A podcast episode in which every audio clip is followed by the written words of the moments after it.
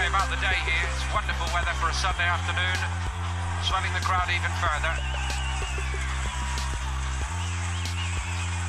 And as mentioned, it's by no means one way here, the support. Benfica have a tremendous following. I think that surprises many of us who visit every year for the International Champions Cup, actually just how well supported they are across the United States.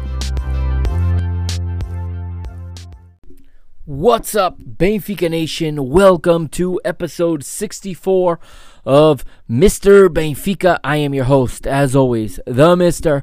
Mike Agostinho. And I wish I were coming to you on better terms this week.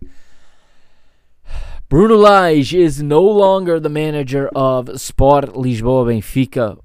And it was overdue in my opinion and it it pains me to say that all right and i've listened this week to to all of the other podcasts all of the other you know Tell, i've watched the television shows i've listened to the radio shows i've read the blogs i've read the newspapers and I wish I were telling you that in this episode today, I'm going to tell you something you haven't heard yet. But the truth is, we all see it. We all kind of are seeing and saying the same things. No matter, uh, no matter where you're getting the information, whether it's from, you know, Benfica FM or Benfica After 90. A, a shout out to to Mario, to Alex, and to Luis, who uh, had an awesome episode the other night that I caught. Um, all saying such good things. I mean, everybody's angry. There's a lot of emotion right now. They all said some really, really good things. And I think we all are kind of seeing the same thing. We all knew Bruno Lage had to go deep down, even me. And you know, Baquero on Benfica FM even said he used to write poems to this man, but he realized that it was it was a it was a he called it un amor de verão, a summer relationship that was passionate, that was fantastic, that was the time of your life, but it was fast, it was hot, and it was over. And um, yeah, I mean, summarizes it pretty much right on on the head. I mean, uh, like so many others, you know, that do this, I am absolutely a, a hopeless romantic when it comes to football. I I had I in my perfect utopian football world, all managers are are icons of their teams. You know, I only want to see in a perfect world, I want to see Benfica only managed by Benfica people, preferably past players because we already have that connection, right? I even want to see my rivals managed and run by their guys I want to see, for example, Vitor Baía in charge of Porto because I associate Vitor Baía with Porto. I want Rui Costa to have a bigger role in Benfica because I believe, for whatever reason, I have no reason to believe this, by the way, other than the fact that he was a phenomenal footballer and my footballing idol as a kid. I have no other reason to believe that he's good or can be very good at running this team. I even want to see Sporting have a role for Luis Figo. Because again, I'm a hopeless romantic when it comes to football. And Bruno Lage, Bruno Lage, I'm telling you, he he he hits every single mark with hopeless romantics. He was everything that we wanted in a manager for our club. He epitomized Benfiquismo. But uh, if you want to know what real, you know, what I think really was the downfall, among other things, um, I suggest go over to miss, www.mrbenfica.com. I wrote an article this week about culture being Benfica's problem and not, or I wrote that Benfica's problem is a cultural one and not a technical, tactical one no matter how good the tactics and the technical ability of the players, when a locker room is rotten, when a culture is toxic, which it's beginning to become evident, Benfica falls under that category. The the performance on the pitch is not gonna is not to inspire. And Benfica, if there's one thing they are, it's uninspired. So I'm sad to see Bruno Lage go in a sense. I'm sad that it got drawn out this long as well. Um, he's to make out fine. In the news, you will hear um, you'll hear some of the details. Let's hear the flash interview right now of Bruno Lage at the end of that match on Monday. Here's Bruno Lage talking to Sport TV right after the match. Temos uma entrada muito, muito boa no jogo. Um, criámos várias oportunidades de gol na cara do guarda-redes novamente. Podíamos ter feito chegar ao intervalo a vencer por 2 e por 3. Não marcámos estes gols. Entramos na segunda parte bem, a tentar controlar vamos, o tempo vai, vai, vai, vai terminando, nós vamos mexendo para, para tentar marcar o gol, porque nós tínhamos que, que vencer. Depois, em, dois grandes contra-ataques do Marítimo, uh, fazem dois gols. Não me recordo de grandes oportunidades do Marítimo, recordo sim dessas duas situações, em que apanhou-nos um pouco desequilibrados e, e como tal, sofremos estes dois gols. Não conseguimos marcar, ficamos somos muito penalizados pela forma como não marcámos as oportunidades que criámos na primeira parte. Sente com, este, com esta derrota o título foge definitivamente se o Porto conseguir vencer? Pois, nós temos é que nos preocupar é connosco. Há pouco o Pizzi dizia aqui que os jogadores estão com o treinador, que o Bruno Lage não eh, perdeu qualidade. A verdade é que, olhando para os últimos 10 jogos, desde essa derrota do Dragão, são duas vitórias, quatro empates e, quatro derrotas. Para quem está de fora, é difícil perceber o, que é que se passa. Olha, é como, como, como, como lhe digo, assumir a, a total responsabilidade daquilo que tem sido feito. Os jogadores dizem que estão consigo, sendo que a direção também está e que vai continuar até o fim, os jogadores tal estão, como disse ontem. Os jogadores estão comigo e estamos todos no mesmo barco, é, como lhe digo. Uh, tenho sentido o apoio de toda a gente, desde, desde a primeira hora até, até sempre, porque é isso, é isso que eu sinto. Eu sinto o apoio de toda a gente e toda a gente quer que eu, que eu, que eu, que eu tenha acesso no clube. Incluindo a direção também? Todos, digo muito presidente, toda a estrutura, toda a gente. Que moça é que faz o seu trabalho? Durante toda esta semana tem sido falado que o Benfica está nenhuma, à procura de um treinador nenhuma, próximo Nenhuma, nenhuma. So the manager begins his flash interview there with a typical, I guess, now expected analysis of what happened in the match, and it was it was very very Lage esque, at least the 220 two, 2020 version of Bruno Lage. Uh, very much how his his uh, interviews and flashes and press conferences have sounded. Uh, you know, the team started well. They did A, B, C, and D correctly, but when we didn't score, we had to push. He explains that he had to risk um, adding players to get a goal because they couldn't afford anything less. And when that happens, sometimes you run the risk of surrendering.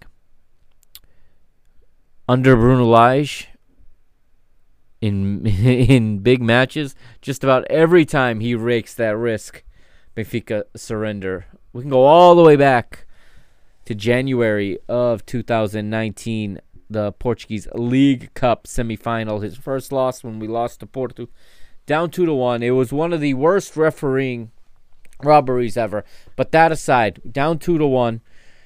Um, if you remember, Bruno Lage subs off outside backs to bring on forwards, leaving I think it was Salvio to do one side, and I think it was on the right side that he made the change. And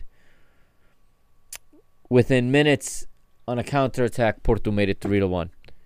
Every time he makes those those substitutions, or it seems like every time, the other team finds a way to counter. And we'll talk about it in this episode in this match. It took Marítimo exactly one minute once the outside mids, Pizzi and Cervi, were substituted for Marítimo to get on the board and go ahead. Now, going uh, through the rest of that interview, um, the the reporter starts to starts to poke away, and Bruno Lage says, "You know, we have to do our job. We can't be worried about our rival. We have to do. We had to win this game. We didn't win it was almost the same thing he said against Santa Clara. But the reporter continues to poke, and he says, you know, Pizzi came here. He's claiming Pizzi was in a flash, saying that the players believe in the manager. Bruno Lage reiterates that the players are with him, that we're all in the same boat, and we're all, you know, in this together to work our way out of it. And the reporter continues: Is the is the president and the the board with you. And he says everybody was with me, from the president to the board, that everybody is in this boat together. And then he goes on to ask, and I didn't really pick up the exact word he used at first, but something along the lines of, then why are Benfica looking for other managers? As, or what do you have to say about Benfica's look, you know, pursuit of a new manager this week? And Bruno Lage at that point gets pissed off and walks off the flash interview. And we do not see Bruno Lage in the post game presser for the first time ever. Um, I believe that's a requirement of the head coach's or the manager's position, and Benfica will likely be fined for that. But Luis Felipe Vieira sat in his place in the press post game presser, as um, perhaps that was the final the final straw that pushed Lage over the edge, and compelled him to hand in his resignation. But again, I have to I have to say, and I'll talk about this more later in the episode. Here at the end of the match, he says the team is with him. Okay? This man is so loyal to the very people who are throwing him under the bus that he will not eh, publicly disgrace any of his players. He stands up for every single one of his players. This team let their manager down. I'm not saying that the manager didn't have to go. He does especially if the team, you know, is no longer playing for the manager, which is clearly apparent. But I'm really put off by the behavior and by the attitude of Benfica's players in these final matches. And it says something to me, at least, about their level of professionalism as a group. I don't believe they're one group. I believe there's many groups inside that locker room, and I believe they're you know, it's almost like a tribal culture. And um, is, these are just instincts I get from what I can see from the outside, obviously. I'm not on the inside. I would love to be on the inside. And I agree with what's been said by quite a few people that I think years from now we are going to talk about this Benfica 2019 2020 that blew a seven point lead that ended up giving a whole new breath of life to our biggest rival, a rival we had a chance to bury in the ground. We've given them a, a new life, a new lease on life. They're going to win the title. They're going to make the, the money for automatically getting into the Champions League. They're going to sell a player or two, and they're going to be cleared of, of you know financial fair play, any wrongdoing, in my opinion. They're going to pay what they owe um, I know it's more complicated than that, but I think Porto's going to come out of this looking fine. And instead of us celebrating what should be our seventh consecutive title, we're watching our rivals take two out of three from us. When they were under investigation for financial fair play violations, they were, you know, having to let players go for free because they don't have any money they had to take out loans to to subsidize their players during the the, the COVID nineteen pause. Benfica spoiled their players rotten, and the thanks that the club gets is performances like this. It's hard to and I don't want to say that the manager didn't make bad decisions. He made bad decisions, but nobody can manage a team when the players don't want to play. And maybe they're not intentionally, you know, maybe they're not intentionally tanking, so to speak, trying to bury their manager. But from their performances and their lack of effort, their poor attitude, they have absolutely hold much of the responsibility. And in the news, you'll hear a bit from Luis Felipe Vieira talking about how he's the one to blame. And that really triggers me and I'll tell you why. About 10 years ago, I and this was not in football. This was in my my personal job, my my employment, okay? My bread and butter. Management team I was a part of. We came in one day and we had a meeting without one of the members. The boss told us that the member that was missing was to be let go that day. So he told us first where I had a problem was what happened next. The words of this corporate elite to say it's not you know, we're letting him go, but this is this is we failed him. He did not fail. And if he did not fail, why is he the one getting fired? And if the blame is Luis Felipe Vieira's, if he's going to take a microphone and put the blame on himself and say that the manager is not to blame, why is the manager the one that goes? I know he handed in his resignation and it was accepted. But how, how can a person of leadership in a position like president of this club take that microphone at that podium and say that he is the one to blame, keep his job, and in the next sentence, oh, by the way, our manager has resigned. Resigned. He stepped down. It's going to be a long episode, everybody. I hope you're up for it. Um, we'll try to get through it as painlessly as possible. Of course, I want to ask everyone to go ahead and check out MrBenfica.com. I've got some new content up there. Also, we're not going to talk so much in this episode about what's happening next to Bruno Lage because I've got a Bruno Lage episode in the works. There will be a complete review and evaluation of the Bruno Lage tenure as manager of Benfica. If you don't want to hear that, that's cool. Don't listen to that episode. It's all good. But I think, um, to be fair and to be responsible, I will break down the last year and a half that has been Benfica under Bruno Lage, and I'll give my opinion. And in that episode, I will spend some time talking about what I think is next for Bruno Lage. What's next for Benfica? Well, we don't know yet. There's tons of rumors. I have a hard time biting on any of them. Some of them seem more fairy tale than anything else. All right, we'll talk about it a little bit in the news. Um, obviously, you all know that JJ is at the heart of a lot of Benfiquistas' uh, wishes. A lot of Benfiquistas want Jorge Jesus to return to the club, to leave Flamengo, a place he just signed a, a, a contract renewal to weeks ago. And um, that was ruled out pretty quickly. JJ put it down um, saying that it was not going to happen.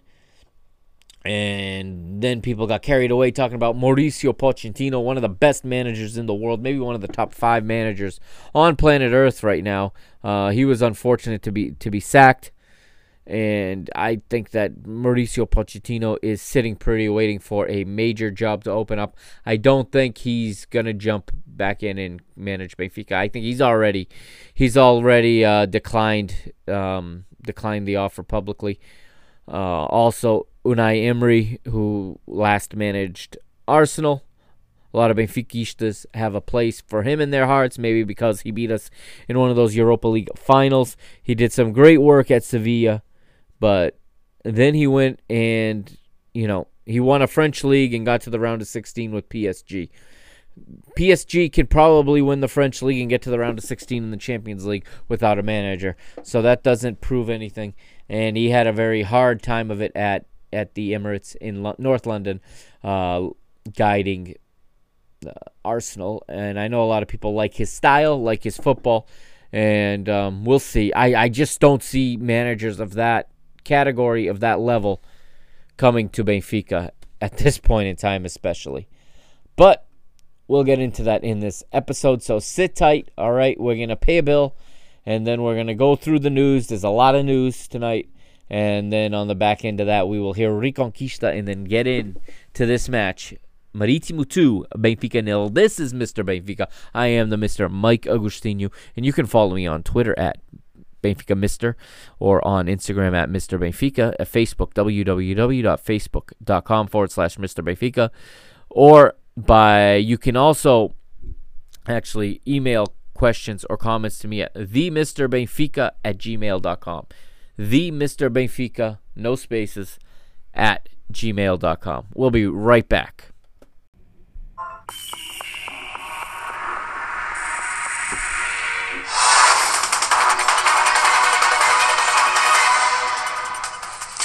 Noite, Luís Felipe Vieira anunciou há minutos que Bruno Lage colocou o lugar à disposição depois da derrota com o Marítimo.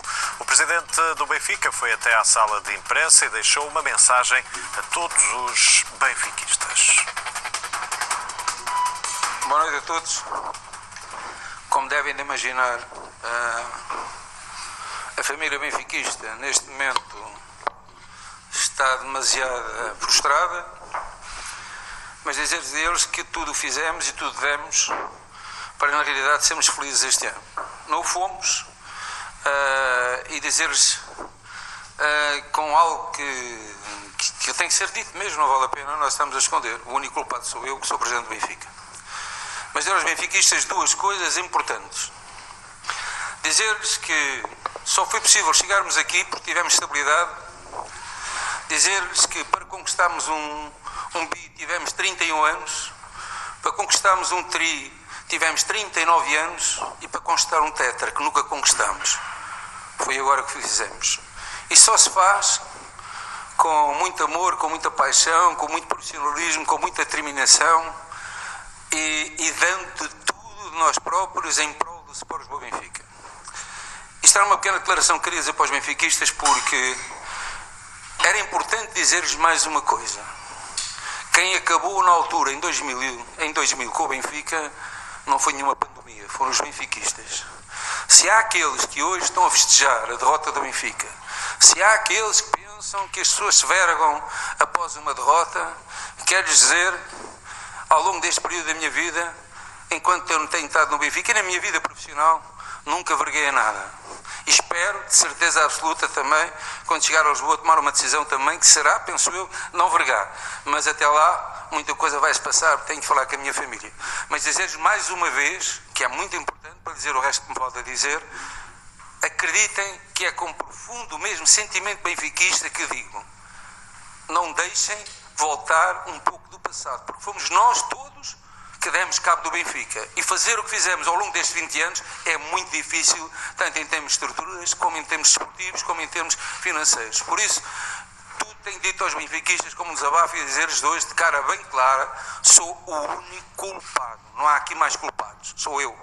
Entretanto, dizer-lhes também que o nosso treinador, Bruno Lage, quando acabou o jogo, dirigiu-se a mim com uma grande elevação e me disse: Presidente, tenho o meu lugar à sua disposição porque entendo que neste momento as coisas não são boas para o Benfica. Não quero dizer que eu não tenha qualidade e não tenha capacidade para dar a volta como dei, mas neste momento não há condições para fazer, porque toda a gente parece que querem que eu me vá embora. Por isso, tenho aqui e se aceitar, a partir de amanhã não serei treinador do Benfica. Por isso, meus amigos, boa noite a todos e aos benfiquistas dizer-lhes mais uma vez: atenção, uma derrota não é o desespero total de ninguém. Obrigado a todos. That is the voice of President Luis Felipe Vieira following the Maritimo match on Monday. He took the place of Bruno Lage in the post-game press conference and made that announcement. It's about a three-minute uh, speech, so I'm not going to translate it word for word, but I'll paraphrase for everybody. Basically, he came out and he said all kinds of things. He said, you know, he he rattled off a list of accomplishments he's done since he's been president, kind of indirectly. He he made a little campaign speech for himself. Followed that up by saying that the only person to blame for the current situation is him because he is the president and the responsibility falls on him. Um, so he made like a little bit of a positive negative uh theme going there. And then he went on to say, oh, by the way, it literally came out, oh, by the way, our manager, Bruno Lage, has told me that he has put his position up for vacancy, essentially. So he starts off by rattling his his accomplishments off. And listen, the man has plenty of accomplishments as president of this club. I don't deny that. I don't think any Benfiquista denies that. And I don't want this, especially in the news segment, to turn into uh, a political political type of conversation. But um, because our club is a democracy, there is politics involved in our club, and this is the elected leader that we have chosen over the past 17 years. And well, I don't think in any democracy anybody should be not to get political again, but in any democracy, I don't think anybody should be in power for 17 years, not as president of a football club and not as a senator or a member of parliament. 17 years is not how government should be run. There should not be career politicians in football or in life. People, sh- Luis Felipe should have returned to his real business a long time ago. Okay, um, listen, he, the new him and Manel Vilarinho get a lot of credit because that new stadium was their baby. They created it. They pulled Benfica out of the doldrums. They pulled Benfica out of the dark ages, out of Vietnam, into what we've come to know in the past. He says the past 20 years. Really, it's the past 10 that have been that have been the the the the memorable part of his presidency. I don't think anybody's, you know, although a lot of important off the pitch things happened in the first 10 years. On the pitch, we had one title and one taça to look at. Okay, we beat Porto in a in a cup final and we won the league the following year.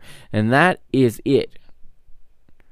But um, yeah, he's tooting his own horn, trying to save his presidency right now, reminding everyone of everything he he did and showing everyone how great of a leader he is by taking the blame. Well, well, that's going to be up to the sócios in October whether or not they're going to buy that. But anyway, at the end, you get the oh, by the way, Bruno Lage has put his position up in the air for vacancy, meaning that he basically asked for his release or he he presented a verbal resignation. Bruno Lage has had resigned is essentially what Luis Felipe Vieira is telling us there. And then at this point in time, there was no news as to whether or not that resignation was going to be accepted.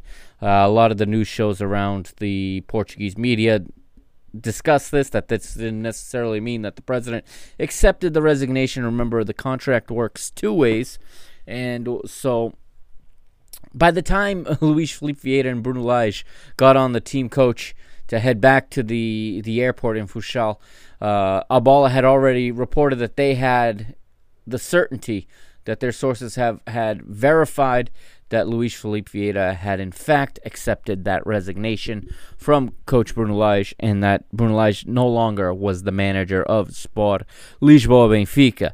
All right, so that was I can't say that was unexpected. Anyone that watched the match could see in the body language of the players and of Lage that this thing just it was over that there was he never should have managed this match. They never should have made him go to Madeira for this last match. But but Luis Felipe Vieira often quote unquote sees a light, and he keeps tr- he keeps giving one last go at things. And um, well, last year he got bailed out, even though he kept Rui Vitoria a match too many, in my opinion. This time he got burned for the same reason. I know some of you have told me on Twitter uh, he should have been gone months ago, and I don't disagree.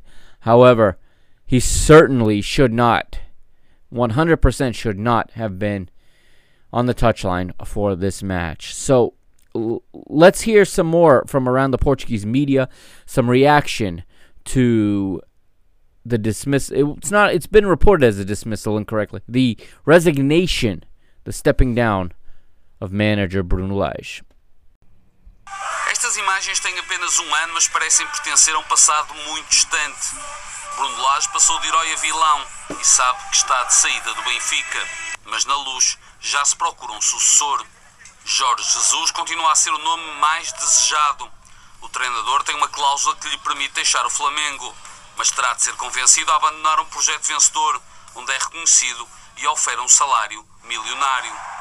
O Benfica teria de investir 4 milhões de euros para indemnizar o Flamengo e mais 8 milhões brutos para o treinador manter o salário que oferece no Brasil.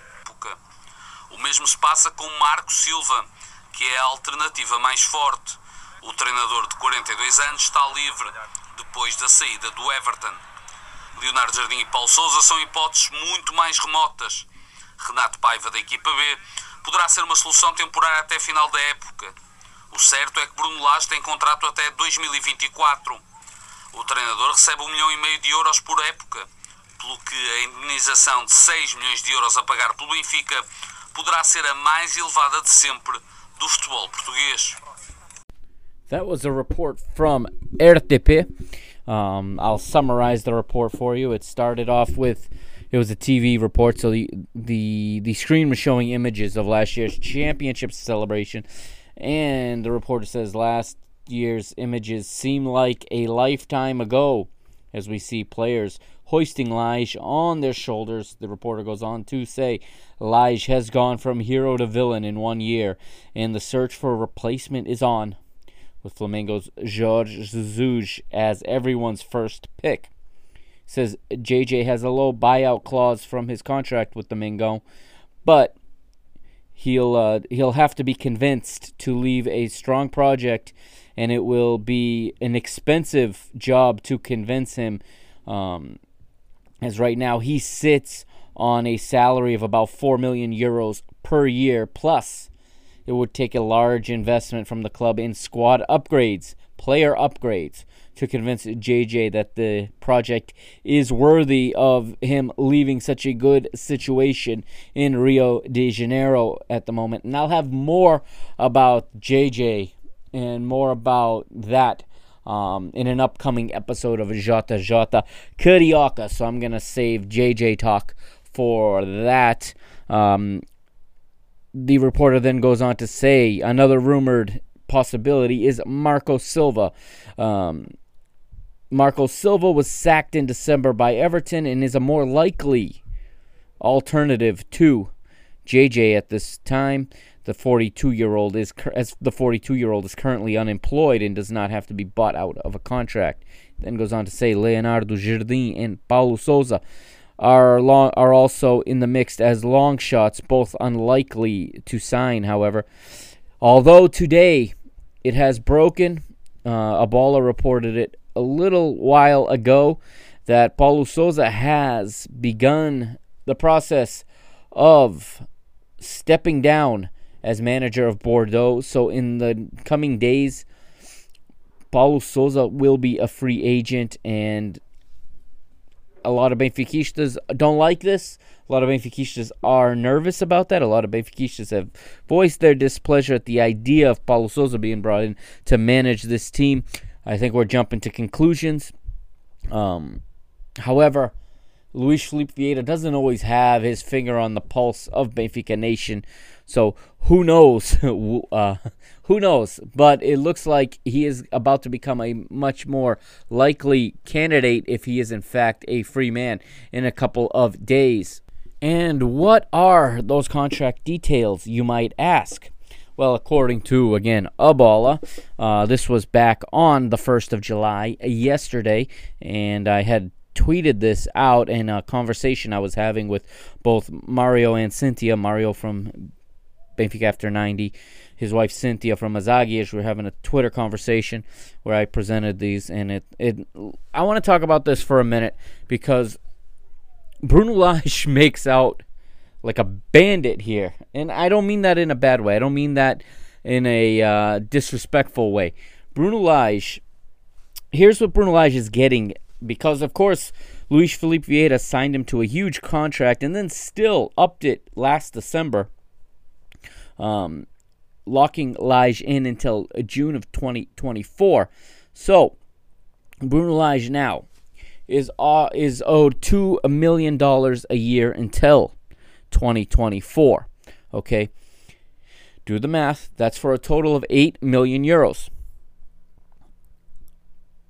Benfica will be paying Bruno Lage's salary until Bruno Lage is working again, is coaching again, managing again. Okay, this contract was negotiated by super agent Jorge Mendes also, and it pays to have Jorge Mendes in your corner.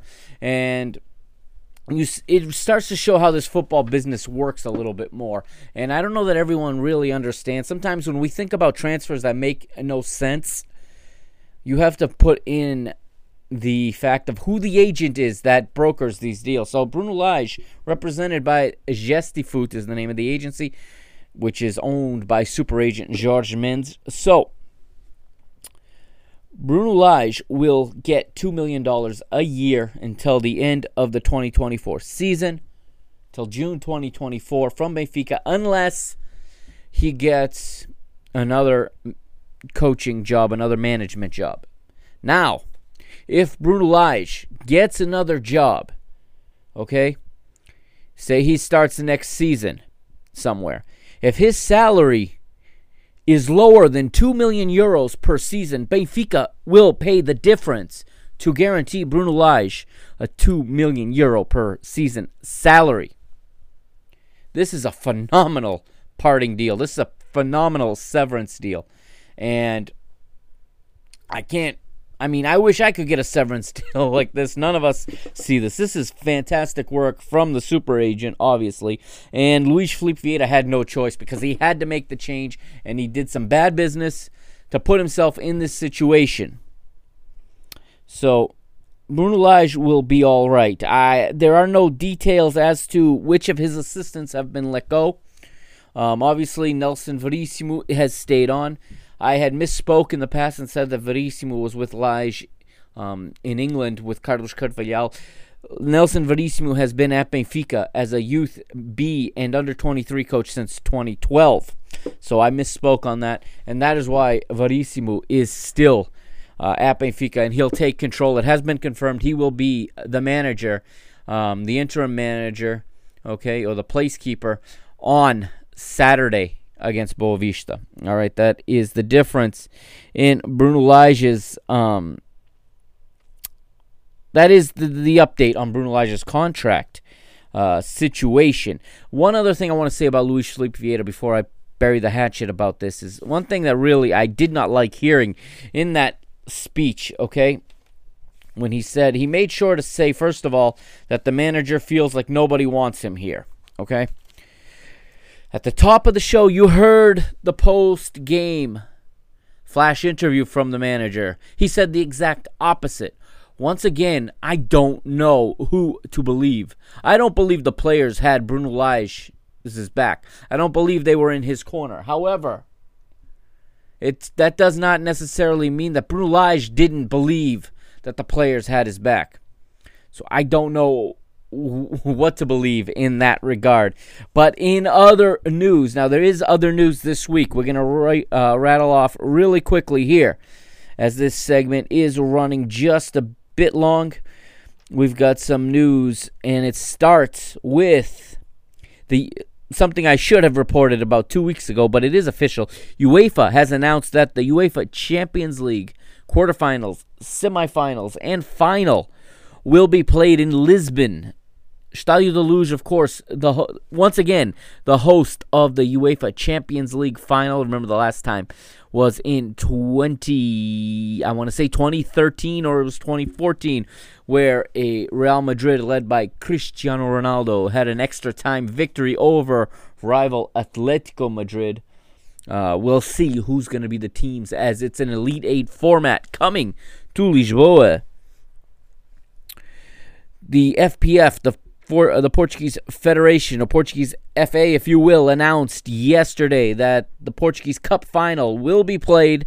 It'll be played in in the beginning of August, I believe August second, and it will be played in Coimbra and not in Aveiro or Faro like they had previously announced. It'll also not be played at the Cidade Football, where where Belenenses SAD and Santa Clara are playing their home matches. The the Cidade Football, of course, is the adjacent training complex, state of the art training complex, adjacent to the National Stadium of at Jamor. Um, the National Stadium, of course, not fit for uh, competition at this time due to to structural um, and design issues that do not allow for the measures that are in place um, regarding social distancing and things of that sort in this post COVID era. The FPF also announced yesterday that the Super Cup has been suspended. The Super Taça Cândido de Oliveira, that normally kicks off the new season in August, has been suspended indefinitely. Also, FPF uh, announced this week that they have done a U turn and they said that they will no longer they say they no longer intend or will no longer implement a salary cap in women's football. This is good news for women's football, especially for Benfica women's football, because honestly, how can a professional team with a salary cap of 550,000 euros be competitive outside of Portugal? It's impossible. Okay, so for the teams with ambition, Benfica, Sporting, and Sporting Braga, the teams that want to go into Europe, one that want to be champion to go into the Champions League, that payroll is not going to cut it. Um, also, the federation took a lot of heat for um, from supporters and from athletes alike, calling it gender discrimination to set such a low such a low salary cap on women's football. The club announces, speaking of women's football, some more departures. Unfortunately, it's the departure of defender Yasmin, um, also defender Portugal international Raquel Infante, midfielder Pati, Diva Mera, Inês Quiroga, and Swedish international Julia Spetsmark, who just joined uh, in January um, have all departed, as have Americans Mimi Assam and Alana O'Neill. I don't think they even suited up for Benfica. They arrived also in the winter transfer season. Um, and also, backup goalkeeper Dida has moved on. However, in good news regarding Benfica and women's football, Benfica have signed announced that they have signed Portugal international Carol Costa away from Sporting and they have also announced that Jaci Vasconcelos has also signed to rejoin the club. Men's football has announced, oh, excuse me, men's futsal has announced that they have come to agreements and signed contract renewals for star players Robinho and Fits. Volleyball head coach Marcel Matz has also signed a contract extension. And let's quickly go down the list for the results of round 29 in Liga NOS. Or is it round 28? Excuse me. It is going to be. It was round 28. I apologize for misspeaking there. It began on Sunday, June the 28th, it was Boavista 1, Santa Clara nil. On Monday, June 29th, Sportivo das Aves is relegated in a nil, uh, a 0-1 or 1-0 home defeat to fellow Minho rival Moreirense and Nuno Manta Santos is headed back, or his side at least is headed back to the second division. Marítimo, as you know, beats Benfica 2 0. Paços Ferreira nil, Futebol Clube do Porto 1 opens up a bigger lead for the the blue and white prison stripes from the north. On Tuesday, Famalicão nil, Portimonense 1, Vitória Guimarães 2, Vitória Setúbal nil, and in a in the match of the week, Rio Ave mount a comeback down 3-2 at halftime.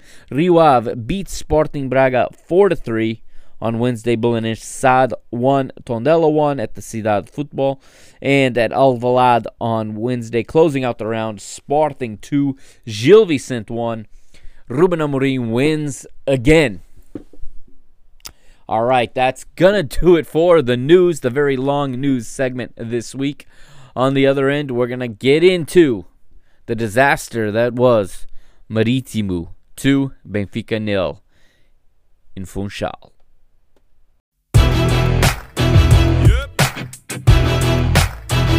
Conquista.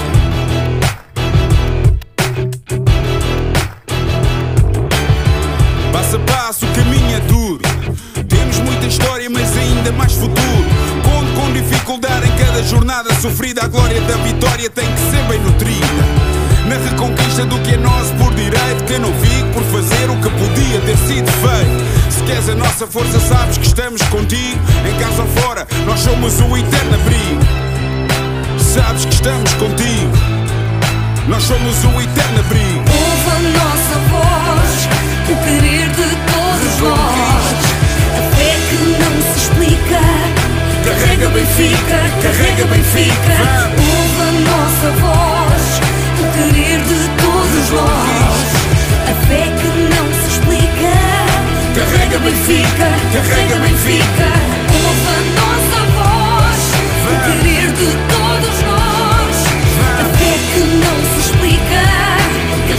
Benfica, carrega Benfica, ouve a nossa voz, o querer de todos nós, o querer de todos nós. Manto sagrado é peso pesado, não o carregas sozinho, em cada esquina há um vizinho. Sente o carinho do Algarve até ao Minho, o vermelho pinta a tuga e é isso o teu colinho. Na reconquista do que é nosso por direito, que eu não fico por fazer o que podia ter sido feito. Se queres a nossa força, sabes que estamos contigo. Em casa ou fora, nós somos o eterno abrigo. Sabes que estamos contigo. Nós somos o eterno abrigo. Nossa voz, o querer de todos nós. A fé que não se explica. Carrega Benfica, carrega Benfica.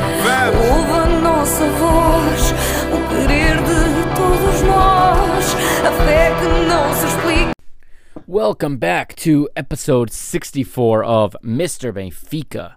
You can follow me on Twitter, of course, at Benfica Mister, on Instagram at Mr. Benfica, on Facebook at www.facebook.com forward slash Mr. Benfica. And don't forget to check out MrBenfica.com. That's www.mrbenfica.com. I got some new content up there. I got an article and a video up there. All right, so check that out once you're done listening to the pod. All right. So we are at the Estádio dos Barreiros in Funchal, beautiful Funchal on the island of Madeira. Let's go right to the lineups. Starting with the home side, Marítimo. In goal, the Iranian international Amir Abedzadeh. He is he is supported in front of him by a back four featuring right back Nanu, Junior and Dejan Kerkez are the central defenders with Fabio on the left. The holding mid is René. In front of him, four midfielders Edgar Costa on the right, Pedro Pelagio, and Josip Vukcevic in the center, and Argentinian winger Jorge Correa down the left. Rodrigo Pinho is the lone striker. Benfica with a makeshift lineup. Uh, remember, injuries and suspensions came into play. And Bruno Lage, um, I think he was sensing this was it for him. And I think he threw a wild uh, attempt here to put some kind of lineup together in hopes of a miracle. Um, I think Bruno Lage shows some too much loyalty to some players. Um, that that seems to be a trait of his, and and I think that, if I'm being fair, I think that was ultimately his downfall um, in this tenure as manager of Benfica. Odysseas is in goal. Andre Almeida, the right back. Nuno Tavares, the left back. The center back pairing, not what many of us would expect or, or, or would have called for. Definitely not what I would have called for. Bruno Lage obviously did not listen to last week's episode of Mr. Benfica as Jardel partnered with the ever out of form and just underperforming Ferro. All right. For whatever reason, Bruno shows loyalty to these players who just continued to dig his grave. Ferro has not been good since early 2009, since the end of last season, really. He did not come into this season at all uh, good like he did, like he finished last season, and he has just deteriorated more and more each match. Four in midfield for Benfica, Pizzi on the right, Franco Cervi down the left, and the center mid pairing for the first time ever, most likely, and maybe the only time ever. Julian Weigl uh, partners with Andreas Samaris. Uh, up front, you have Chiquinho making a surprise start in place of Rafa, a decision that made absolutely zero sense. But again, Bruno Lage is trying anything. He's hoping somebody will be the hero and save him at this point. And Chiquinho partners with Carlos Vinicius. Not much to really talk about in this first half. Uh, Benfica played well, but once uh, once Carlos Vinicius missed an absolute sitter in front of goal with uh, an opportunity to put Benfica ahead and to keep alive the hope of a possible run at the title, at least to push this another week. He failed. He hit Amir right, uh, right dead square in the chest with his shot, and Maritimo reorganized, and slowly but surely, Benfica's play can, started to tail off, and they would really lose all momentum. And to be perfectly honest, they appeared to lose all interest in playing this match as it went on. Uh, we had a yellow card for Almeida in the 31st minute. And a yellow card for Fabio China of Maritimo in the 44th minute. As the two teams will go to the halftime team room, nothing to talk about. Um, really a nothing match. It looks like a training match. Uh, stadium's empty, obviously, and Benfica really, and this is something that really is starting to bother me and will bother me about this team because I don't think we're gonna have fans when when next season starts either. They don't seem interested in playing in front of nobody, almost like they're too good to play empty stadium matches. The effort from this team was absolutely poor and unacceptable in this match. Absolutely poor, unacceptable effort or lack thereof. Okay? Weigl was decent. Okay? Samaris was not great he was not bad nor good. He was somewhere in between, but by default, he's probably the second best player on the raw, uh, on the lineup in this first half, and he was not very good. And it, it's not a good combination of of Samaris and, and, and Weigl together in a 4-4-2. It makes little sense, especially when they have so few reps together. But this is what Bruno Lage went with, and we go into halftime nil nil and all still to play for in the second half. And if you're watching and you're a Benfica like me, you're just waiting. Come on, come on, guys. Let's turn. Let's wake up now. Let's let's just push a little. You had the impression that, if they just cared a little and just pushed a little and just worked a little harder, they would have gotten a goal. This roster is not well built, but there is plenty of talent on it to take care of a, at the time, 14th place Marítimo. There's plenty of talent to take care of a 17th place Portimonense, 15th place Tondela. This is who we've dropped massive amount of points to in the last five weeks. Completely unacceptable. It doesn't matter who the coach is, who the manager is. Against these against this opposition, you had to win those three matches. At least two out of those three matches. If they'd have won two out of those three matches, and still won the Rio Ave match, we'd be we'd be looking much different right now, considering our rivals did everything they could to help us get out in front of them. Anyway, we go into halftime, and we'll be right back with the second half here on Mister Benfica.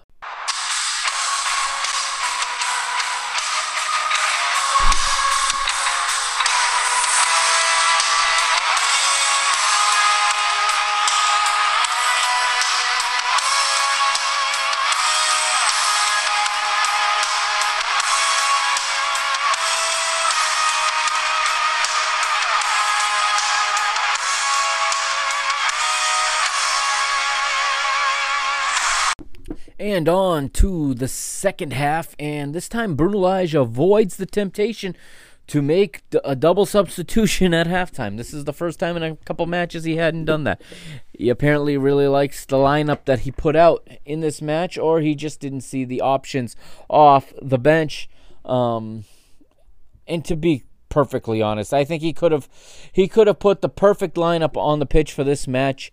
And once Vinicius missed that sitter, there was nothing else that was going to happen in this match. This was they just did not want this one.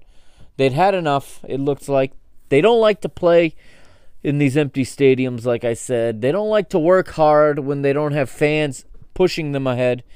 Um, if you haven't read the article I put up on MrBenfica.com, I really call into question their character and their lack of professionalism that has been readily on display for everyone to see in the matches that have been played since the league restarted after the the hiatus due to the COVID-19 outbreak. So, we get a substitution finally in the 57th minute not much going on, and it's a double substitution, of course, because of the rules. And why would you ever not make five substitutions just because you get five substitutions, right? This was a topic on on uh, the Portuguese language podcast Fever Pitch this week. Um, João Gonçalves, who also you've seen on BTV, very very solid football commentator, very knowledgeable, and a big Benfica fan, was talking about I believe, the English Premier League in this particular episode, but him and his guest mentioned how it just it's funny. FIFA adds these two extra substitutions, and every manager all of a sudden uh, has it set in their head that they have to make all five substitutions. And when you think about it for a minute, when you remove the goalkeeper from the equation, there are 10 field players. You're going to make five substitutions. You are changing half of the team on the pitch. You have completely changed the dynamic and completely changed the makeup of the team that has taken the pitch. And maybe this is where Benfica have really failed because Lage has overdone the substitutions since the break. He was heavily criticized before the stoppage, before the hiatus, of taking too long to make substitutions, of not making enough. I understood most of the times why he was holding off. A lot of times when you're winning you only make certain changes. When things are going your way, you only make cer- even if you're not playing well, there are certain structural changes you don't want to make to the team. But ever since he's been we've been back since this restart, it's been too many substitutions and what happens is the players that get on the pitch no longer really mesh to make a team. So, 57th minute. That said, you guessed it, Seferovic for Vinicius. Whichever one starts, plays for the first hour, and the other one comes in. Not hard to scout for this. Also, Rafa replaces Samaris, and while Samaris was not great or even good, he was just fair. As soon as this substitution was made, Benfica lost the midfield. Weigl found himself on an island all by himself, and Maritimo getting all kinds of space starting to open up at this point in the match at the one hour mark. In the 60th minute, still uh, a yellow card to Maritimo's Dejan Kerkez. Uh, he's shown the yellow for a bad foul on Seferovic just as Seferovic steps on the pitch. Three minutes later, it's Rodrigo Pinho of Maritimo going into the book for a foul on Pizzi. Another lackluster performance from the assist king. Maritimo get in in the substitution game on at 68 minutes, and it is Getterson coming on replacing Edgar Costa. And then the fatal substitution. I just, I just uh, criticized Fifi, excuse me, criticized Pizzi but this substitution ended up being uh, the death blow to Benfica, really, when you see where the, the, the disaster starts from. So Andrija Zivkovic replaces Pizzi, a substitution that on paper even makes sense. Zivkovic was not bad against Santa Clara. Apparently, his teammates don't like that he's included in the team. Apparently, he's miserable being in the team because he didn't even thank his coach for the playing time He's he's played under three managers and has been on the wrong side of all three of them. Who in the hell does he think he is to be so entitled that he doesn't even shake his manager's hand coming off the pitch? And of course, he goes right back onto the pitch this week. Zivko, Zivkovic re- replacing Pizzi. And you, one might wonder that if he had never been hit by by glass from the bus attack, I don't know if he ever finds his way back onto the pitch. However, you would have thought his teammates would rally around him, but you know what we're realizing is we don't really have a team. We have a group of players, and we have factions of players. It looks very obvious that this locker room is filled with cliques. And Zivkovic finds himself on the outside of all of them, apparently. Uh, he replaces Pizzi, and it's a double substitution again. Diego Souza gets another chance as he replaces Cervi, and Lage just cannot help himself. When you need a goal, just add more strikers, right? Now, you heard what I said about when Samadish came off, we lost the midfield. Imagine Pizzi and Cervi coming off. What do you think happened? Yeah, we opened an autostrada, a highway down both flanks, and it only took one more minute after Cervi and Pizzi come off for this to happen. Seferovic. Abriendo con Tavares. Dejó pasar Seferovic. Corta Pelayo. Jetterson. Nanu. Avanza Nanu. Nanu y empieza a correr. Nanu el autopase. Nanu sigue. Nanu mire qué carrera de Nanu. Sigue Nanu. Sigue Nanu. Nanu al medio. Nanu.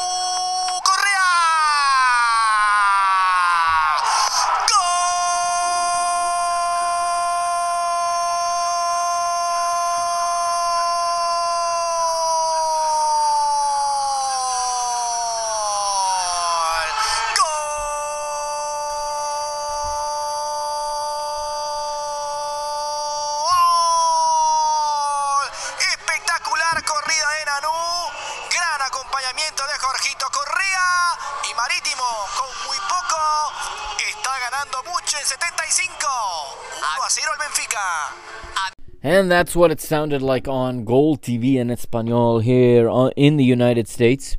And you don't need to understand Spanish to understand that one.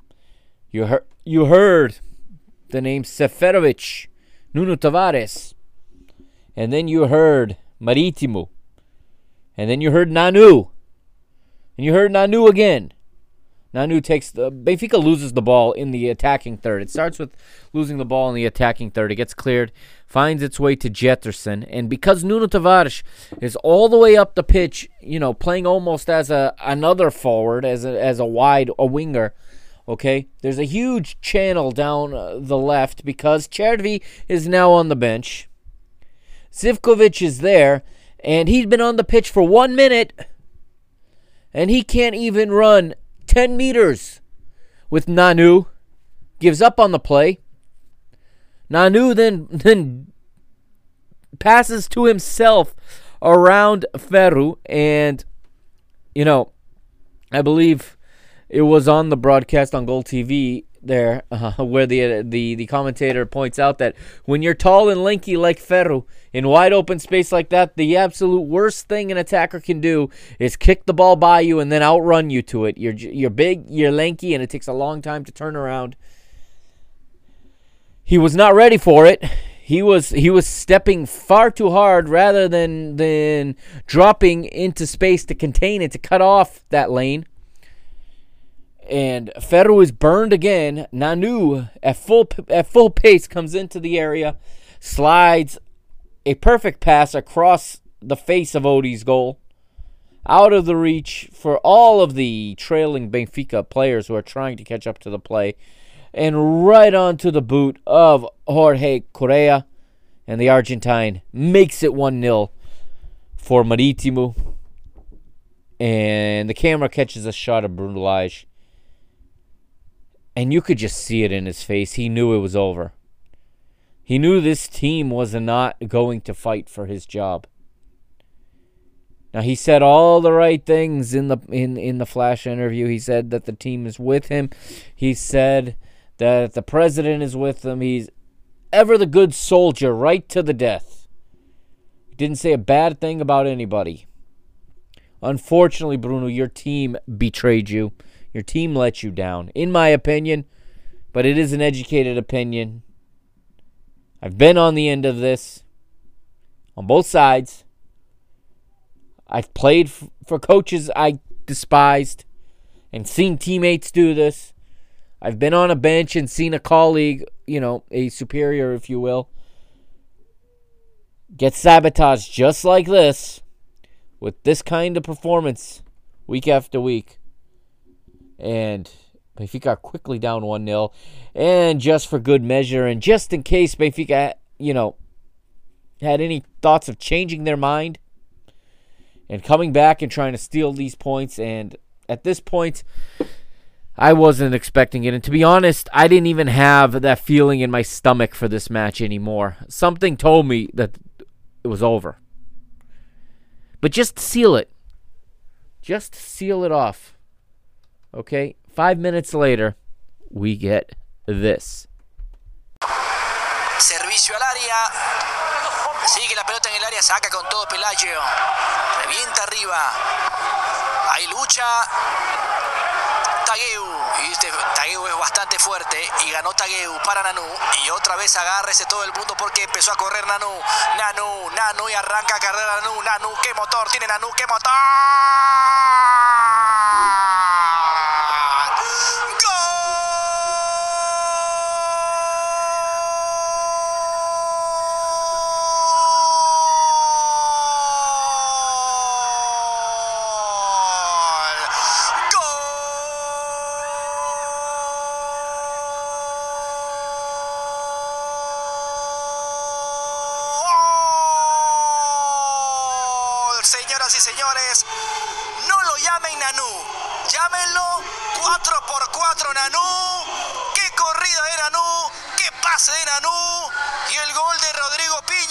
Para el 2 a 0 de Marítimo. Deja vu. If you didn't know any better, you thought you just watched. If you were watching this, you thought you'd seen the first goal all over again. Uh, so similar as Nanu again roasts the entire team, toasts them, plays it across. This time it's Rodrigo Pinho in for the tap in. Uh, Rodrigo Pinho, who was being chased, if you want to call it that, by a nearly walking Andre Almeida. I'm starting to question Andre. I'm starting to question Andre Almeida's character and value to this team. His comments a couple weeks ago, his piss poor performance this week. Starting to wonder you, about Andre Almeida. Is this the kind of guy we want to keep on this club going forward? Or is it time to cut cut bait with a lot of these guys? This is something the club needs to decide. And this is going to be a big order for whoever the permanent new coach is. He's going to have to sort this out. There are players that need to go. There are influences in this team that need to go. The new manager, along with if Rui Costa still is anything other than a symbolic part of the staff, he used to be the director of sport. Tiago Pinto is the director of football. What exactly these men do for a living, nobody knows, other than be seen on camera. I don't think either of them hold any actual power. I think the president calls all the shots in this club because they make no sense. He's not it doesn't look like a club who's letting their sporting people make sporting decisions. But they're going to be needed because this club needs to figure out where they're going. And just as importantly as hiring a new manager, appointing a new manager, is figuring out what needs to be weeded out of this team, what needs to be weeded out of this locker room. 2 nothing to Maritimus there, and that's in the 78th minute. We get another substitution, and Bruno Lage does it to the kid again. On you go, Jota. In the 81st minute, Jota replaces Chiquinho, a very poor performance from Chiquinho, uh, but below his standards, okay? At least if players are playing to their normal standards, I don't think that's asking much. There's a lot of players in this on this team that wear this jersey that many of us, myself included, don't believe are at the level of our club. I had high hopes for Chiquinho. I had high hopes for him. You know, the manager had high hopes for him. Remember what he said early in the season? Remember when he came off the bench and made a difference? Chiquinho had a chance to make a difference in this match. He had a chance to be the one to re- to start a rally. He was given an opportunity, a golden opportunity. Nothing comes of it. Jota gets his usual eight minutes on the pitch. How is the kid ever going to develop with such few minutes? For his sake, I hope he's loaned out to a club that will play him. For his own future? Or are we just going to waste him because he's not João Felix? Anyway. Another substitution by Marítimo in the 84th. Diego Moreno replaces Rodrigo Pinho. Benfica make no effort at trying to come back. They just see out the, the match, and you get the final whistle at 90 plus 6. And that takes us back to where the episode basically began with Bruno Lage's post game flash interview. and all that followed. As they say, the rest is history. Let's quickly go through the goal point, okay? I almost don't want to because the goal point is going to tell a story that is not true. It's going to tell fiction. And sometimes analytics, for as useful as they can be, can tell fiction. The ratings starting with Marítimo. The goalkeeper Amir, 8.3. He was the man of the match. How many times this season do we play against a goalkeeper who seems to have a career match against us? I got a spoiler alert for you. The goalkeepers aren't necessarily having career matches against us. We are incredibly talented at hitting goalkeepers from point blank range. We are we are incredibly talented at making opposing goalkeepers look phenomenal. We did it again. 8.3 for the Iranian international. Nanu, the right back, or right wing back, if you will, 7.4. Kerkez, 5.0. Junior, 6.2. Rene, 5.7. And Fábio China, 4.7. Vukcevic, 5.6. Pelagio, 5.6 as well. Correa with a goal and only a 5.2 rating. And Rodrigo Pinho with a goal and a low 4.7 rating. Edgar Costa, 4.6. Getterson comes off the bench for a 4.9. Benfica, Odi, 4.7. Almeida, 5.8. Jardel, 6.3. Ferro, 6.0, despite being very much responsible for both goals. Again, analytics are good most of the time. Sometimes they tell fiction. Nuno Tavares, 5.0. Cervi, 6.3. Good thing we took him out at the hour mark. Samaris, 5.3. Good thing we took him out. Julian Weigl was Benfica's top rated player, and um, listening and watching all of the other shows, you know, uh, shout out, of course, to Benfica Podcast, Benfica FM, Visão Vermelha, uh, all of the all of the the Benfica st- podcast, the pod, the the blogs, all of the match ratings agree that Weigl was the best player for Benfica in this very poor match, but Weigl has been incredibly uh, consistent and professional during this collapse. There's one guy who appears to deserve to wear our crest. He's got to be bummed that he came here, though.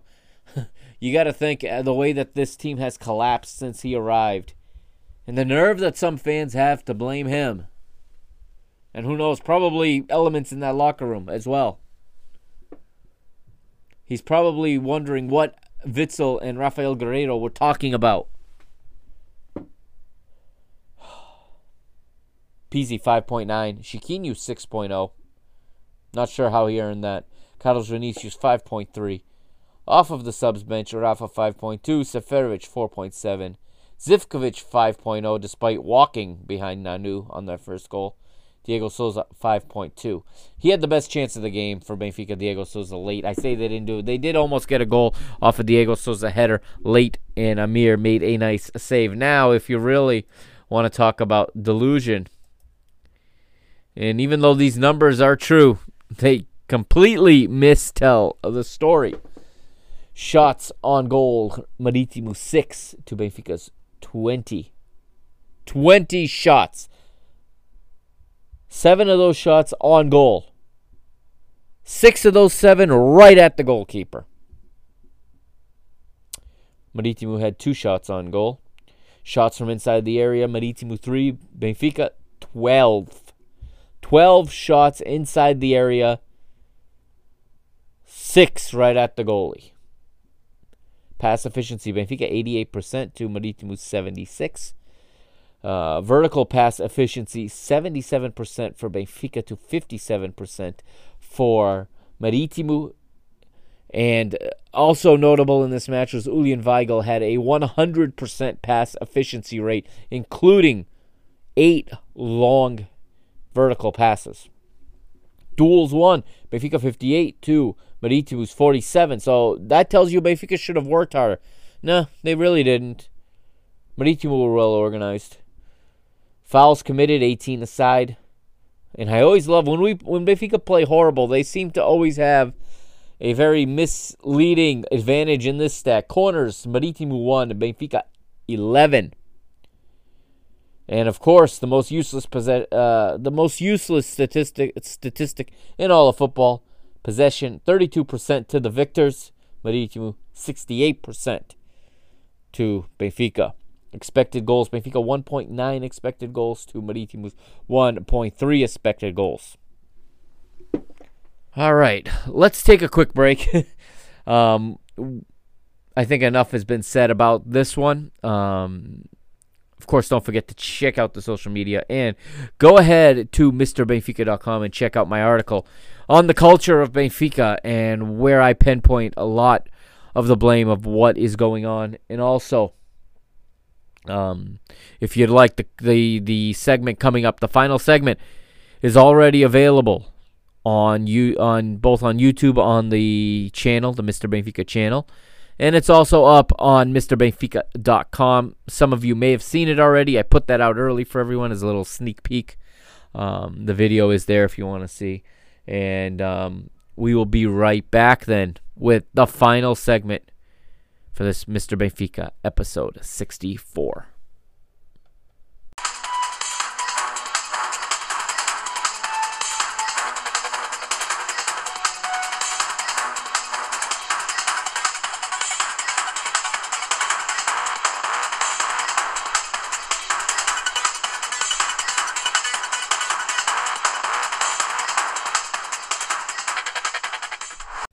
Welcome back to everybody listening on the podcast here to episode 64 of Mr. Benfica. Special hello and welcome to everybody watching the video now on MrBenfica.com and on the YouTube channel. Okay, so what happens next? This is the final segment of this episode. What happens next? Bruno Lage is gone. Now what? All right. So, in the short term, we know Nelson Verissimo is taking over charge of the squad right now. He's running trainings. It looks like he's going to manage the squad until the end of the season. We'll see what happens. Okay. Again, time will tell, but I'm under the impression that this team is all of a sudden going to start trying again. Um, there was video put out by CMTV. Okay. Um, it was back after the Santa Clara match. Okay, after Benfica had lost at home and they point out that only Andre Almeida of all of the Benfica players went to to shake hands with the coach to high five the manager Bruno Lage at the time. Okay, a lot of the players did go over and shake hands and get a pat on the back from from Nelson Verissimo. Okay, so that tells me, at least on the surface, that the players are going to be with Verissimo at least in the beginning five matches to play. All right, we have to get second place. That's now become the the objective of the rest of the season because we need to be in the Champions League pre-rounds. We cannot fall all the way to the Europa League at this point. Um, if we want to bring in a manager, a quality manager, we have to be at least in a position to have a chance to qualify for the Champions League group phase next season. Okay, now this is where um, I'm maybe a little bit more of a pessimist, but I don't consider myself a pessimist at all. I p- consider myself much more a realist than a pessimist, okay? Someone asked me why I don't want Mauricio Pochettino, and are you out of your mind? Of course, I would love to have Mauricio Pochettino manage this squad. We'd be unstoppable, I think. I think Mauricio Pochettino has a phenomenal, phenomenal pedigree. Um, he's got a style of play that people like, and he's got experience working with with working in youth players and academy players and getting them into the first team and working with smaller budgets and he he he's shown he can manage players at different level. I think Mauricio Pochettino would be a best case scenario in a dream world. In the real world, it's not going to happen. I don't see, and I believe he's already said no thanks. Unai Emery, I don't believe he's coming to Benfica. Okay, I know when people say who they want, a lot of them are shooting for stars we're not going to catch. In my opinion, Maybe I'm just pessimist. I think I'm realist, but in my opinion, that's just what I think. Best case scenario for me, I've thought about this now for some time. Best case scenario, um, of what's available. And what I'm hearing now is that even this is highly unlikely, but it's Leonardo Jardim. That's the best case scenario. Why? Leonardo Jardim is a project manager. What we need going forward, if we're going to continue in this model, which we can do that, okay, it needs to be tweaked. It can't be followed to a T the way it is right now. But if we're going to continue to try to develop our own talent and bring them through the youth team, through the B team, and into the first team, Leonardo Jardim is the guy to do that. He's got experience. He built a winner at Monaco. Everyone says, oh, anyone can win at Monaco when you have Kylian Mbappe, Bernardo Silva, Fabinho, etc., Radamel Falcao. But the truth is, the truth is, Leonardo Jardim had a big hand in developing those players. Okay? He had a big hand in developing those players. Benfica's got talent at, if they're nurtured correctly and brought along correctly. Benfica does not have talent if they're going to be dumped into the Champions League group stage with no experience in the first division. Uh, Tomas Tavares, for example, no experience in the second division. He'd only played in the U23s, and we dropped him into the. He, he made six appearances in the Champions League before he made a league appearance. Are you kidding me? So, Leonardo Jardim, I think, is a good manager if this is going to be the direction we continue to take. Now, I still think that's shooting from three point range if we think we're going to get Leonardo Jardim. Okay, Leonardo Jardim is in demand. Leonardo Jardim is the one manager that was able to stop the reign of PSG in the French Ligue 1. Okay, he won the Championnat with Monaco. Okay, it took him three and a half years to build that team, but he did it. That's why I think he's a project manager. However, there's bigger projects out there in Europe, and there are, and I believe there are bigger clubs that are going to come for Leonardo Jardim. Uh, unfortunately, we Benfica see our our our club up here. We see ourselves at the top. Okay, myself included, but managers that have no connection to Benfica at this point in time with what this club has shown in the recent history, okay? If you're coming to Benfica, okay, the first if I'm a manager and I have interest in this job, the first thing I'm going to do is I'm going to watch game matches from this past season, okay, and see what happened. I'm going to see what happened to the previous manager too. I'm going to see we have a group of quitters. That's going to turn off a lot of serious managers to this job. So I've already said Pochettino's a dream, not going to happen. Emery, I think that's out of our reach. Okay, I could be wrong, but I think he even he's out of our reach. JJ, not happening yet. Okay, at least not yet. Um, perhaps, perhaps if Copa Libertadores gets canceled, um, perhaps then, but it's going to be a costly, costly investment. Okay, um, Jorge Jesus is going to cost us quite a bit of money. He's got about double the salary of Bruno Lage, and the president is going to have to cede even more than money. He's going to have to cede money, but even more so, he's going to have to cede power. Is Luis Filipe Vieira ready to cede power? Luis Filipe Vieira seems like he is he is fighting uh, tooth and limb. He's hanging by a thread in his life as as president of this club. This seems like maybe in a desperate last ditch effort once we get to September or October.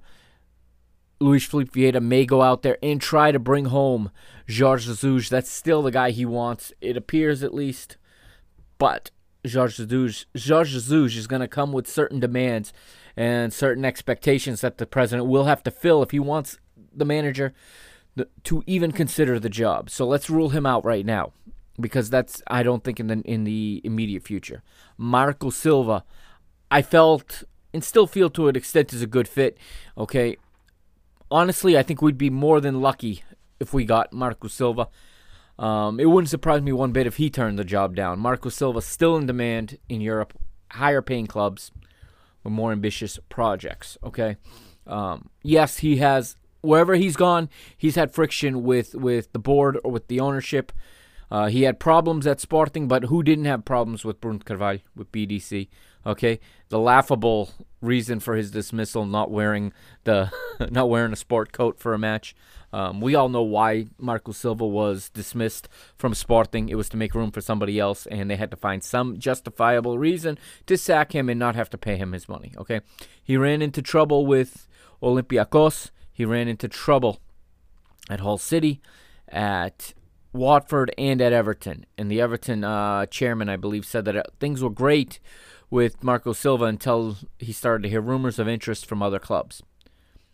Watford had said the same. Everything was great with Marco Silva until he heard there was interest from Everton, and that was the job he wanted. So from there on, it went downhill. He still got the Everton job. I think if he comes to Benfica, I know a lot of you aren't excited about that. A lot of people don't really want to see him. I think he'll do as well as anybody else. I really don't think we're going to be in a position to be very picky. I'm sorry, this is very pessimistic sounding, but I'm being a realist. I don't think we're going to be in position to be very picky. I think I understand now why Sporting spent 10 million to get Ruben Amorim when they did. I think Sporting had the foresight to realize that Bruno Lage's numbers, excuse me, Bruno Lage's days were numbered at Benfica, and they wanted to get Ruben Amorim before Benfica got any ideas. I could be wrong, but it, it, if that was the plan, it worked. Okay. Um, so who do I want to see? Okay, we've ruled out just about every manager that's been mentioned. Um, uh, Laurent Blanc was also mentioned. He's not interested. Uh, as there was another one. I, I the name escaped. Oh, uh, Massimo Allegri, not interested. Why would he be? Um, really, this is gonna be tough. I wouldn't be surprised if I was a betting man. If I were a betting man, my money would be on either Verissimo or Renato Paiva. But not because that's who I'm choosing. But I honestly think that's going to be who's available. And I think Luis Filipe Vieira might have to make a choice between those two. Perhaps someone else will come out and be available in the very near future once this season winds down.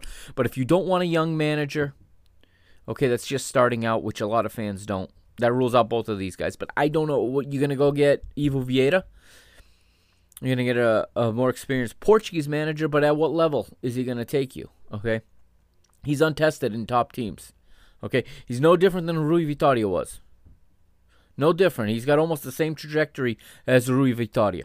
Okay, you're gonna go get Rui Vitória back? I doubt it.